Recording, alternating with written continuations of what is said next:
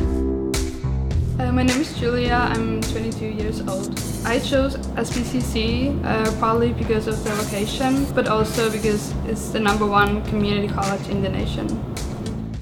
Um, Santa Barbara has a long history of welcoming international students to our campus community. Um, it helps our local students to learn more about different cultures and perspectives, and it just makes this campus a more worldly campus, a more global uh, environment for all of our learners. So it's really an enriching experience for all the students here.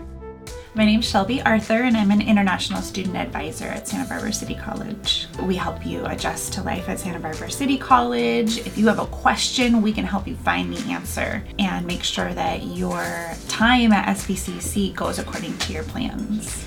I love the location, the campus is really beautiful, I love the weather, and I love the community. We were voted the number one community college this year, 2018, uh, for mainly three reasons affordability, quality, and reputation. So I think that international students um, get a great experience, great education at half the price.